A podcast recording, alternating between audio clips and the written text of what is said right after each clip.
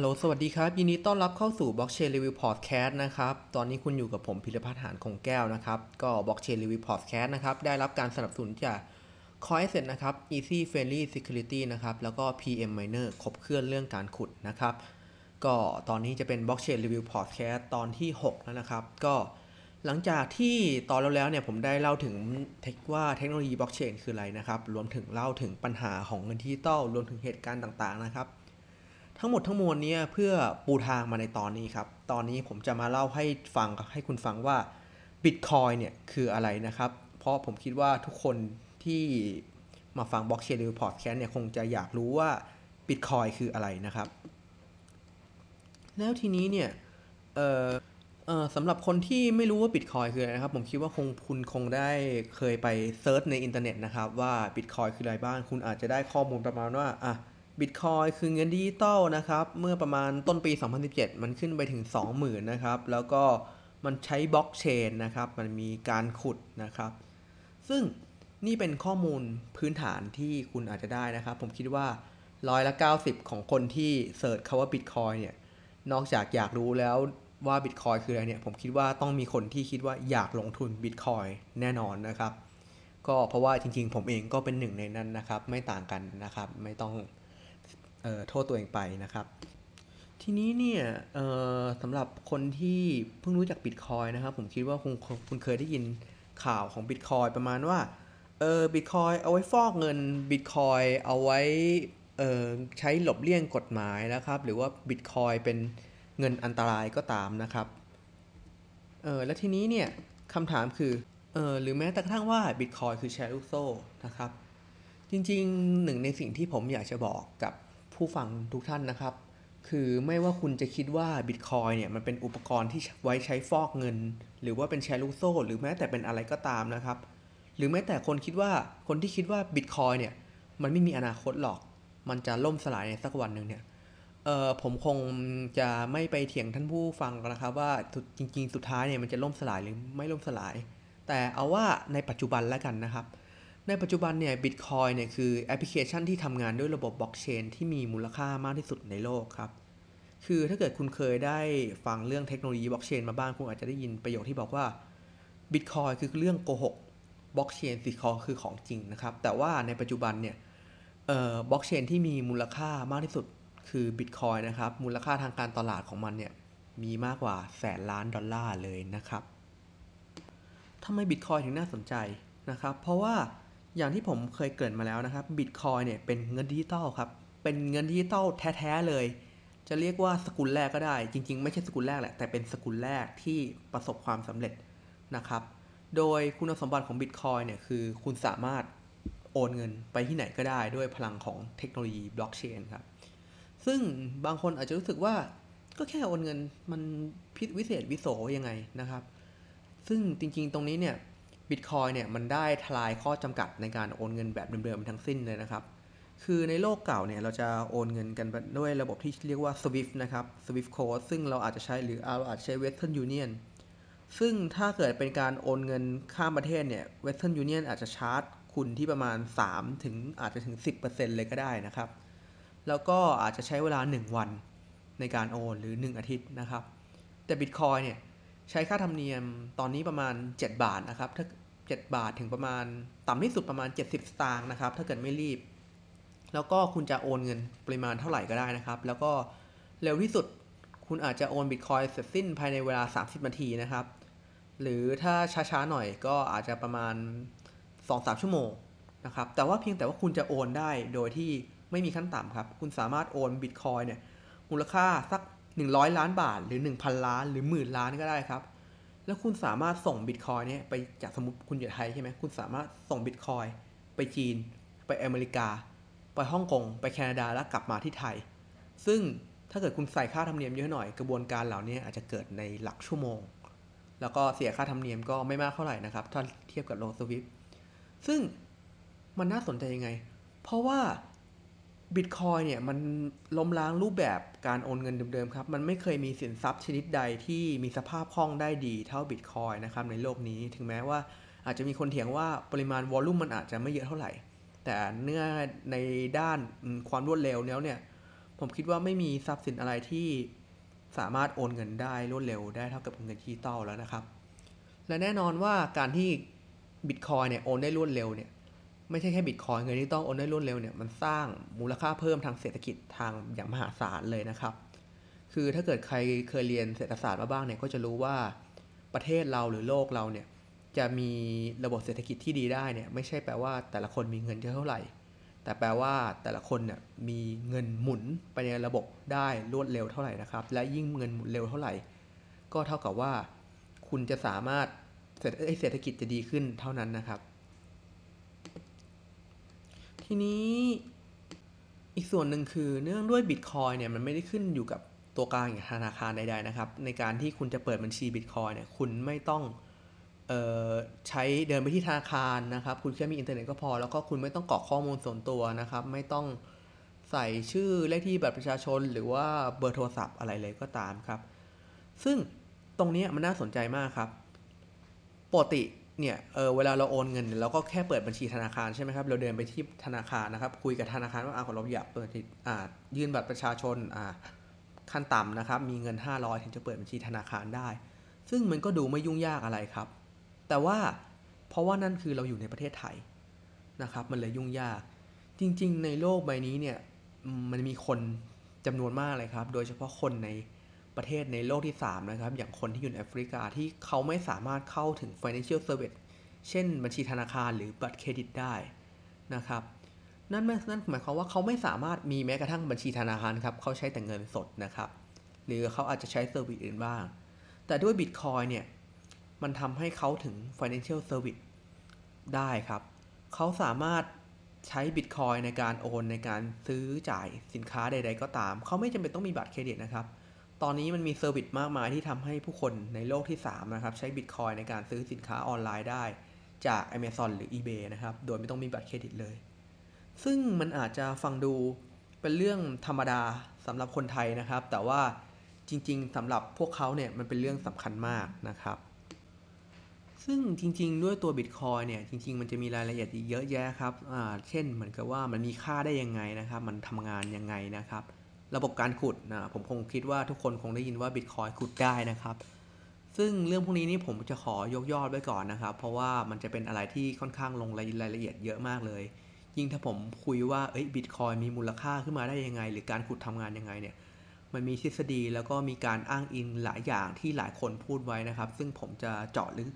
ในภายหลังนะครับแต่ในวันนี้เนี่ยเราจะมาพูดถึงเรื่องทั่วๆไปของ Bitcoin กันก่อนนะครับก็อย่างหนึ่งที่คนส่วนใหญ่สนใจนะครับคล้ายๆกับว่าแล้ว Bitcoin เนี่ยผมจะมีได้ยังไงนะครับในการเปิดบัญชีของ Bitcoin เนี่ยมันมีด้วยกันถ้าเกิดวิธีดั้งเดิมพื้นฐานเนี่ยคือเราสามารถเปิดบัญชีของ Bitcoin ได้โดยใช้ไปเข้าเว็บไซต์ Bitcoin Core หรือว่าไป Open Wallet ในเว็บไซต์อย่าง BX TDAX เดี๋ยวนี้ Bitcoin Coin Asset อะไรพวกนี้นะครับซึ่งตรงนี้ก็จะเป็นพวก exchange ที่เราใช้งานง่ายนะครับซึ่งผมคิดว่าเดี๋ยวสำหรับพวกมือใหม่เนี่ยส่วนใหญ่ก็จะใช้พวก Web Wallet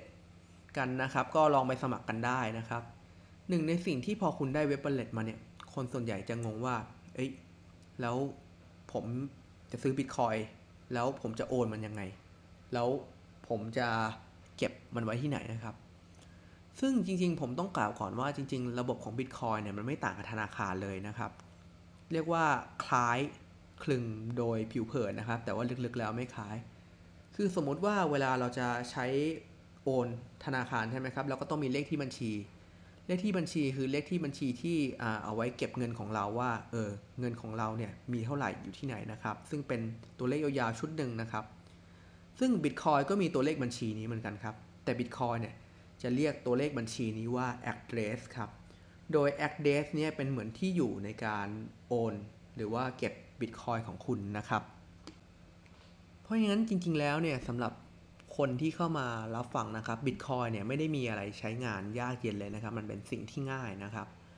เพราะฉะนั้นเดี๋ยวตอนนี้เราจะมาเล่าให้ฟังนะครับว่า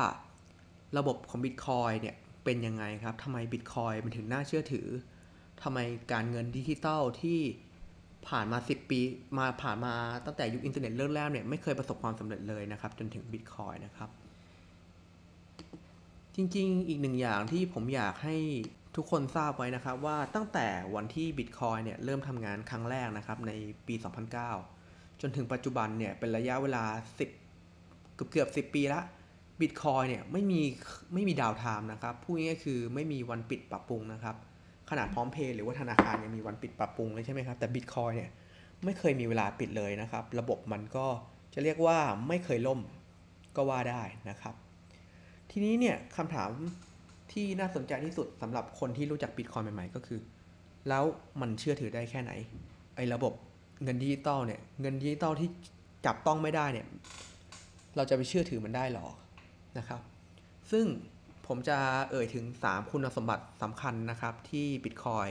ทำให้ Bitcoin มีความน่าเชื่อถือขึ้นมานะครับอย่างแรกเลยคือการใช้โปรแกรมคอมพิวเตอร์นะครับโปรแกรมคอมพิวเตอร์ของ Bitcoin เนี่ยเป็นโปรแกรมหลักชื่อว่า Bitcoin Core ครับซึ่ง Bitcoin Core เนี่ยเป็นโปรแกรมแบบ Open Source นะครับคำว่าโปรแกรมออกแบบ Open Source เนี่ยหมายความว่าเป็นโปรแกรมที่สามารถให้ใครก็ตามเข้าไปดู Source Codeหรือพูดง่ายๆคือรูปแบบการทำงานของ Bitcoin ได้อย่างอิสระเลยครับคือวันนี้คุณจะเป็นใครคุณก็ดู source code ของ Bitcoin ได้นะครับซึ่ง Bitcoin ทำเป็นมาเป็น open source เนี่ยเพื่อความโปร่งใสครับเนื่องด้วยระบบการเงินของ Bitcoin ที่ไม่มีใครสักคนหนึ่งเนี่ยที่เข้ามาคอยดูแลหรือว่า verify เขาก็เลยจัดการให้ระบบของ Bitcoin เนี่ยสามารถให้ทุกคนเข้าถึงได้และดูได้นะครับคือคุณเข้าไปดูได้เลยว่าระบบของ Bitcoin เนี่ยโค้ดมันทำงานอย่างนี้นะถึงคุณอาจจะไม่เข้าใจแต่ว่าก็จะมีโปรแกรมเมอร์อีกเป็นพันเป็นหมื่นคนที่จะคอยตรวจสอบให้คุณนะครับว่า Bitcoin จะไม่มีทำอะไรแปลกๆเช่นแอบโอน Bitcoin ไปให้บางคนหรือว่าผลิต Bitcoin ขึ้นมามั่วซั่วนะครับก็เลยเพราะว่ามันเป็นโปรแกรมคอมพิวเตอร์ที่ให้ทุกคนเข้าถึงได้นะครับเพราะฉะนั้นเนี่ยด้วยการที่ Bitcoin เป็น Open Source แล้วก็เป็นโปรแกรมคอมพิวเตอร์นะครับเพราะฉะนั้นเนี่ยการใช้โปรแกรมคอมพิวเตอร์เนี่ยเขาเรียกว่าเป็นการลดความผิดพลาดที่เกิดจากคนนะครับคือคนเนี่ยคุณไปธนาคารเนี่ยคุณอาจจะพบกับประมาณว่าเหตุการณ์แบบคนอิบเงินคนคุยข้อมูลผิดนะครับแต่ Bitcoin นี่ไม่มีเพราะว่า Bitcoin เนี่ยเป็นรันด้วยคอมพิวเตอร์ 100% เลยนะครับอย่างที่2นะครับที่เราทำให้ Bitcoin เนี่ยเชื่อถือได้นะครับมันคือสิ่งที่เรียกว่าคริปโตกราฟีครับคุณอาจจะเคยได้ยินว่า Bitcoin เนี่ยคือคริปโตเคอเรนซีนะครับซึ่งมันมาจากคำว่าคริปโตกราฟีแหละในระบบของ Bitcoin นะครับไม่ว่าข้อมูลของธุรกรรมหรือว่าการยืนยันบัญชีผู้ใช้งานเนี่ยจะใช้หลักการเข้ารหัสมาช่วยเพื่อความปลอดภัยและเพิ่มความเป็นส่วนตัวนะครับจริงๆเนี่ยไอหลักการเข้ารหัสเนี่ยผมเคยเอ่ยไปถึงในตอนเก่าๆบ้างแล้วนะครับเดี๋ยวจะอธิบายให้ฟังอีกทีนะครับว่าจริงๆทุกวันนี้คุณก็ใช้รูปแบบการเข้ารหัสอยู่ตลอดเวลานะครับเพียงแต่ว่าคุณอาจจะไม่รู้ตัวเวลาคุณเข้า Facebook นะครับคุณกรอกยูเซอร์ที่เป็นอีเมลกับพาสเวิร์ดของคุณซึ่งยูเซอร์ของอีเมลกับพาสเวิร์ดคุณเนี่ย Facebook ไม่รู้นะว่าพาสเวิร์ดของคุณคืออะไรเพราะเขาเอาชุดข้อมูลทั้งยูเซอร์ของพาสเวิร์ดของคุณเนี่ยไปเข้ารหัสที่เรียกว่าคริปโตกราฟีนะครับแล้วมันจะได้เป็นข้อมูลยาวๆชุดนึงแล้ว Facebook จะเอาไปเช็คว่าข้อมูลชุดเนี้ยถูกต้องหรือไม่ถูกต้องนะครับเพราะฉะนั้นจริงๆแล้ว Facebook ไม่ได้มีข้อมูลของคุณนะครับซึ่ง Bitcoin ก็ใช้หลักการนี้เช่นกันนะครับก็ไม่ได้แตกต่างกันไปเลยนะครับบางคนอาจจะสงสัยว่าแล้วคริปโตกราฟีการเข้ารหัสคืออะไรนะครับผมจะอธิบายง่ายๆครับอย่างเช่นสมมุติผมจะคุยกับท่านผู้ฟังว่า hello นะครับ hello นะครับ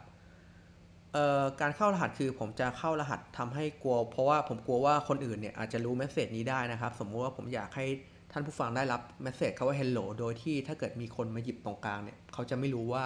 ผมพูดอะไรนะครับผมก็อาจจะบอกท่านผู้ฟังว่าไม่ว่าผมจะพูดอะไรไปอ่ะให้คุณเลื่อนตัวอักษรไปตัวนึงกลับมาตัวนึงนะแล้วค่อยอ่านข้อความนะครับเพราะฉะนั้นแทนที่ผมจะพูดเพราะฉะนั้นถ้าเกิดผมจะพูดเขาว่า hello ให้ท่านผู้ฟังฟังผมจะเลื่อนตัวอักษรไปหนึ่งตัวครับไปเป็นคำว่า IFMMP นะครับซึ่งถ้าเกิดเราล้วนตัวอักษรกลับมา1ตัวก็จะกลายเป็นคำว่า Hello นะครับนี่เป็นการวิธีการเข้ารหัสแบบง่ายๆนะครับแต่ด้วยการเข้ารหัสของระบบของ Bitcoin เนี่ยมันจะมีความซับซ้อนมากกว่านี้หลายขั้นเลยนะครับแล้วก็มันซับซ้อนมากจนแทบจะไม่สามารถแฮกได้เลยแหละ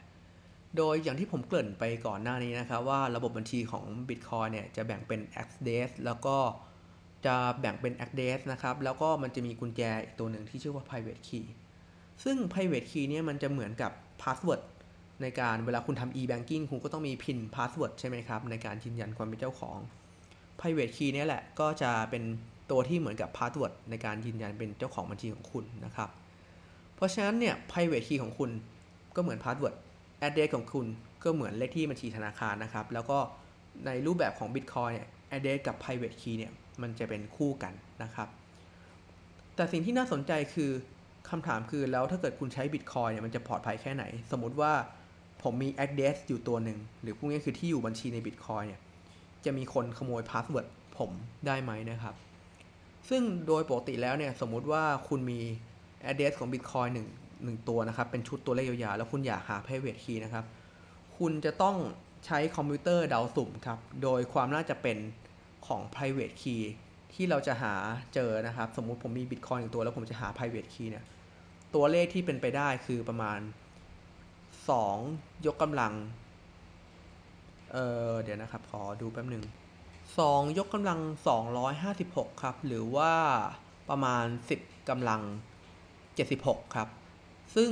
มันเป็นตัวเลขที่มหาศาลมากๆเลยครับมัน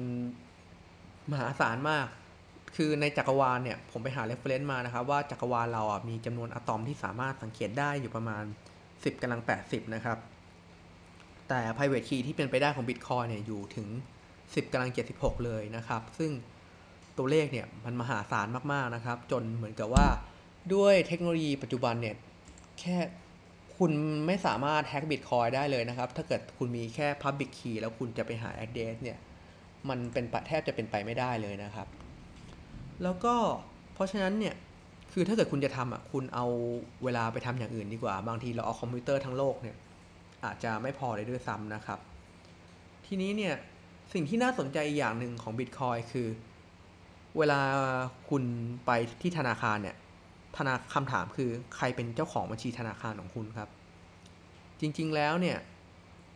ธนาคารมีสิทธิ์อายัดเงินในบัญชีของคุณได้นั่นแปลว่าคุณ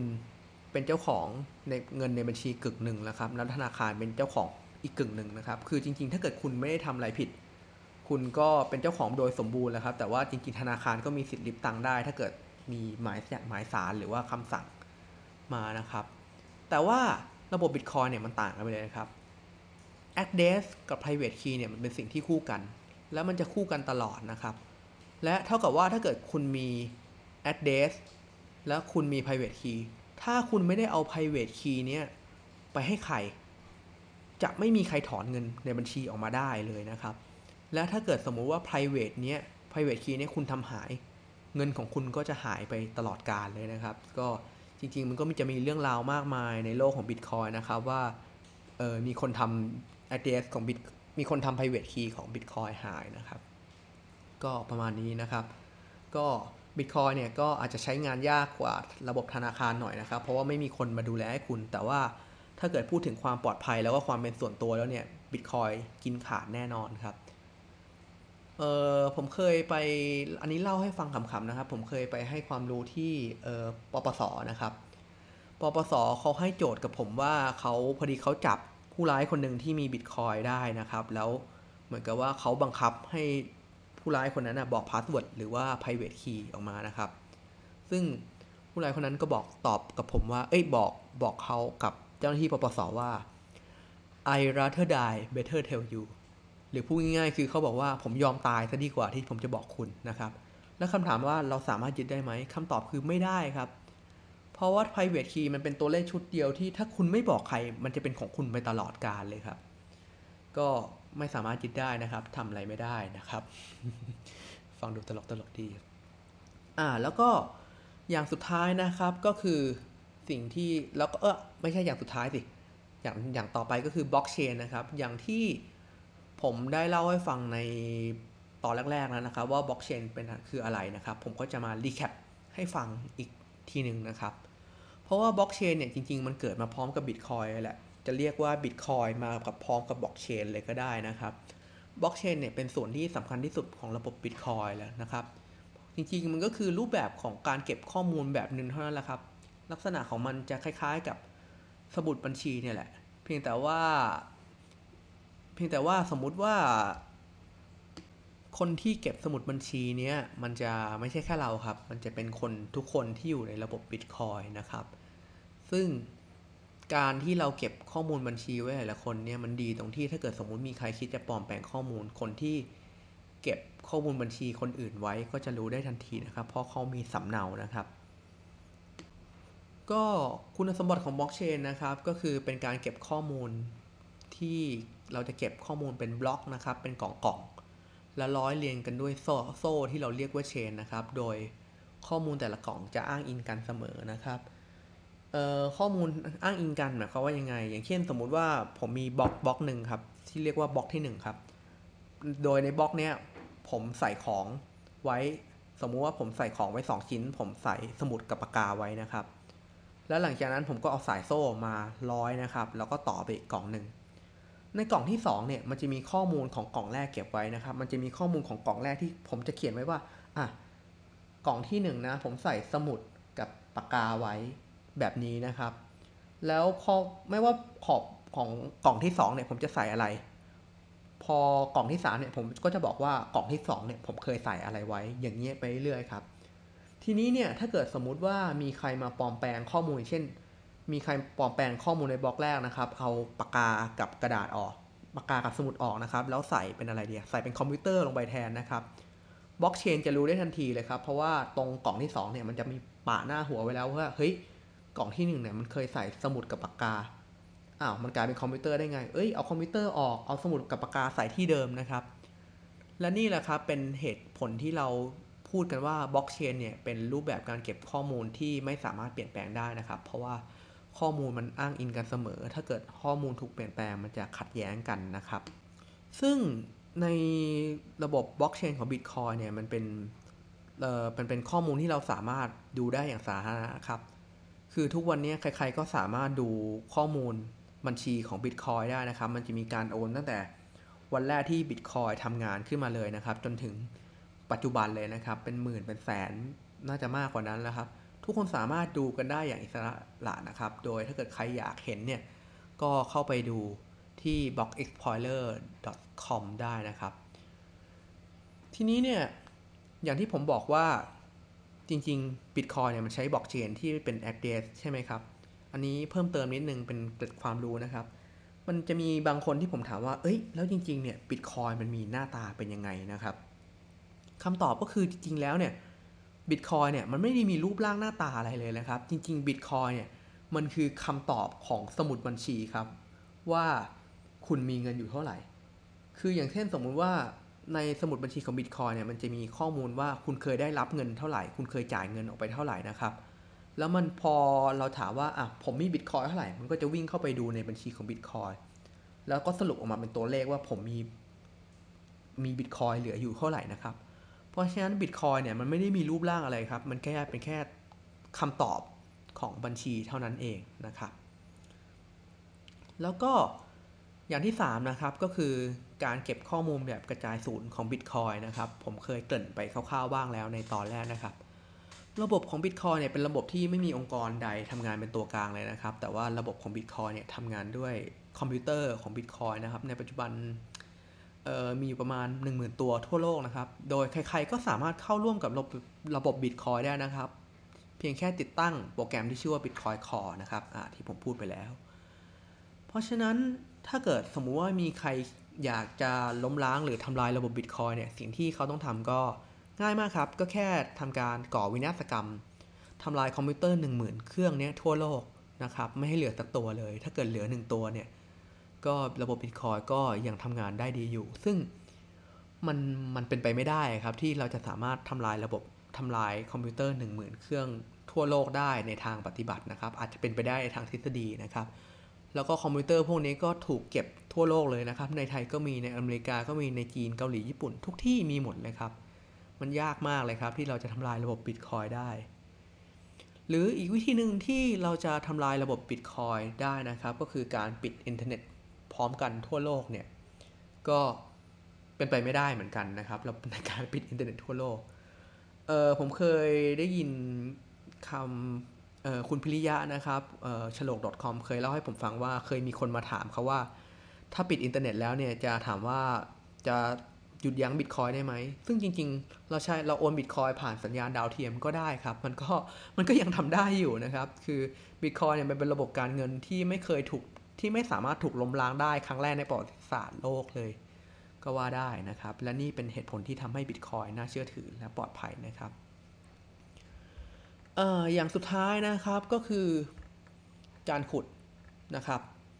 ซึ่งเดี๋ยวผมจะไปลงรายละเอียดเรื่องการขุด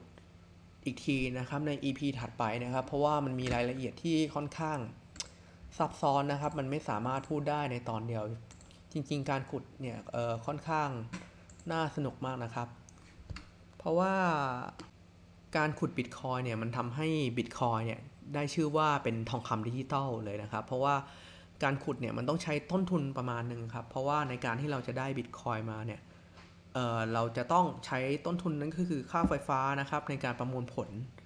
นะครับเพื่อให้ได้บิตคอยมามันถูกมันก็เลยถูกเปรียบเทียบว่าบิตคอยเนี่ยมันมีความยากในการได้มานะมันก็เหมือนทองคำนะครับที่มูลค่าของทองคำจะคิดตามต้นทุนในการขุดนะครับซึ่งมันอาจจะมีคนที่มองว่าการขุดบิตคอยเนี่ยมันสิ้นเปลืองทรัพยากรโลกนะครับแต่ว่าจริงๆรูปแบบแต่การขุดของบิตคอยเนี่ยมันเป็นเกมทีโอรีนะครับที่จะลงโทษคนที่คิดจะโจมตีระบบบิตคอยแล้วก็มอบรางวัลให้แก่คนที่รักษาความปลอดภัยแก่ระบบบิตคอยหรือคนที่มาขุดบิตคอยอย่างถูกต้องนะครับและนั่นหมายความว่าระบบของบิตคอยเนี่ยถูกปกป้องด้วยกำลังการขุดมหาศาลนะครับหรือเราอาจจะพูดได้ว่าจริงๆบิตคอยเนี่ยคือบล็อกเชนที่ปลอดภัยที่สุดในโลกก็ได้เลยนะครับและนั่นเป็นเหตุผลหนึ่งนะครับที่ทำให้บิตคอยมีมูลค่ามหาศาลนะครับเพราะมันปลอดภัยมากที่สุดเพราะว่าถ้าเกิดคุณจะโจมตีระบบบิตคอยคุณจะต้องใช้เงินเยอะมากๆนะครับครับตอนนี้ก็จะเล่าถึงบิตคอยคร่าวๆนะครับเดี๋ยวในตอนถัดไปเนี่ยเราจะมีรายละเอียดเชิงลึกมาเล่าให้คุณฟังนะครับว่าการขุดบิตคอยคืออะไรนะครับแล้วก็มูลค่าของบิตคอยเนี่ยเป็นมายังไงบ้างนะครับเดี๋ยวในตอนที่การขุดบิตคอยเนี่ยผมจะเล่าเชิงดีเทลนิดนึงนะครับอาจจะยากนิดนึงแต่ก็อยากให้ทุกคนเข้าใจนะครับส่วนในเรื่องตอนมูลค่าของบิตคอยเนี่ยก็อาจจะยาวนิดนึงแต่ว่าจะสนุกมากครับผมจะเล่าเรื่องเหตุการณ์ต่างๆว่ามีคนมาพูดถึงบิตคอยในด้านไหนบ้างแล้วราคามันขึ้นมันลงยังไงบ้างนะครับแล้วก็มันจะมีบางคนที่เหมือนกับคล้ายๆกับมาด่าบิตคอยเพื่อทุบบิตคอยแล้วช้อนบิตคอยก็มีนะครับมีอินฟลูเอนเซอร์บางคนนะครับก็เดี๋ยวไปพบกันใหม่ในตอนหน้านะครับก็อย่าลืมนะครับblockchain review podcast นะครับได้รับการสนับสนุนจาก Coin Asset นะครับ easy friendly security นะครับแล้วก็ PM Miner นะครับครบเครื่องเรื่องการขุดครับยังไงวันนี้ตอนนี้ขอลาไปก่อนครับแล้วพบกันใหม่ตอนหน้านะครับก็เดี๋ยวพอดี EP นี้เนี่ยพอดีอาจจะได้ยินเสียงแบ็คกราวด์เป็นฝนตกบ้างนิดหน่อยนะครับเพราะว่าตอนที่ผมอัดอยู่เนี่ยฝนตกนะครับมีฟ้าร้องนิดนึงด้วยนะครับก็ต้องขออภัยท่านผู้ฟังด้วยนะครับยังไงวันนี้ขอลาไปก่อนครับขอบคุณครับ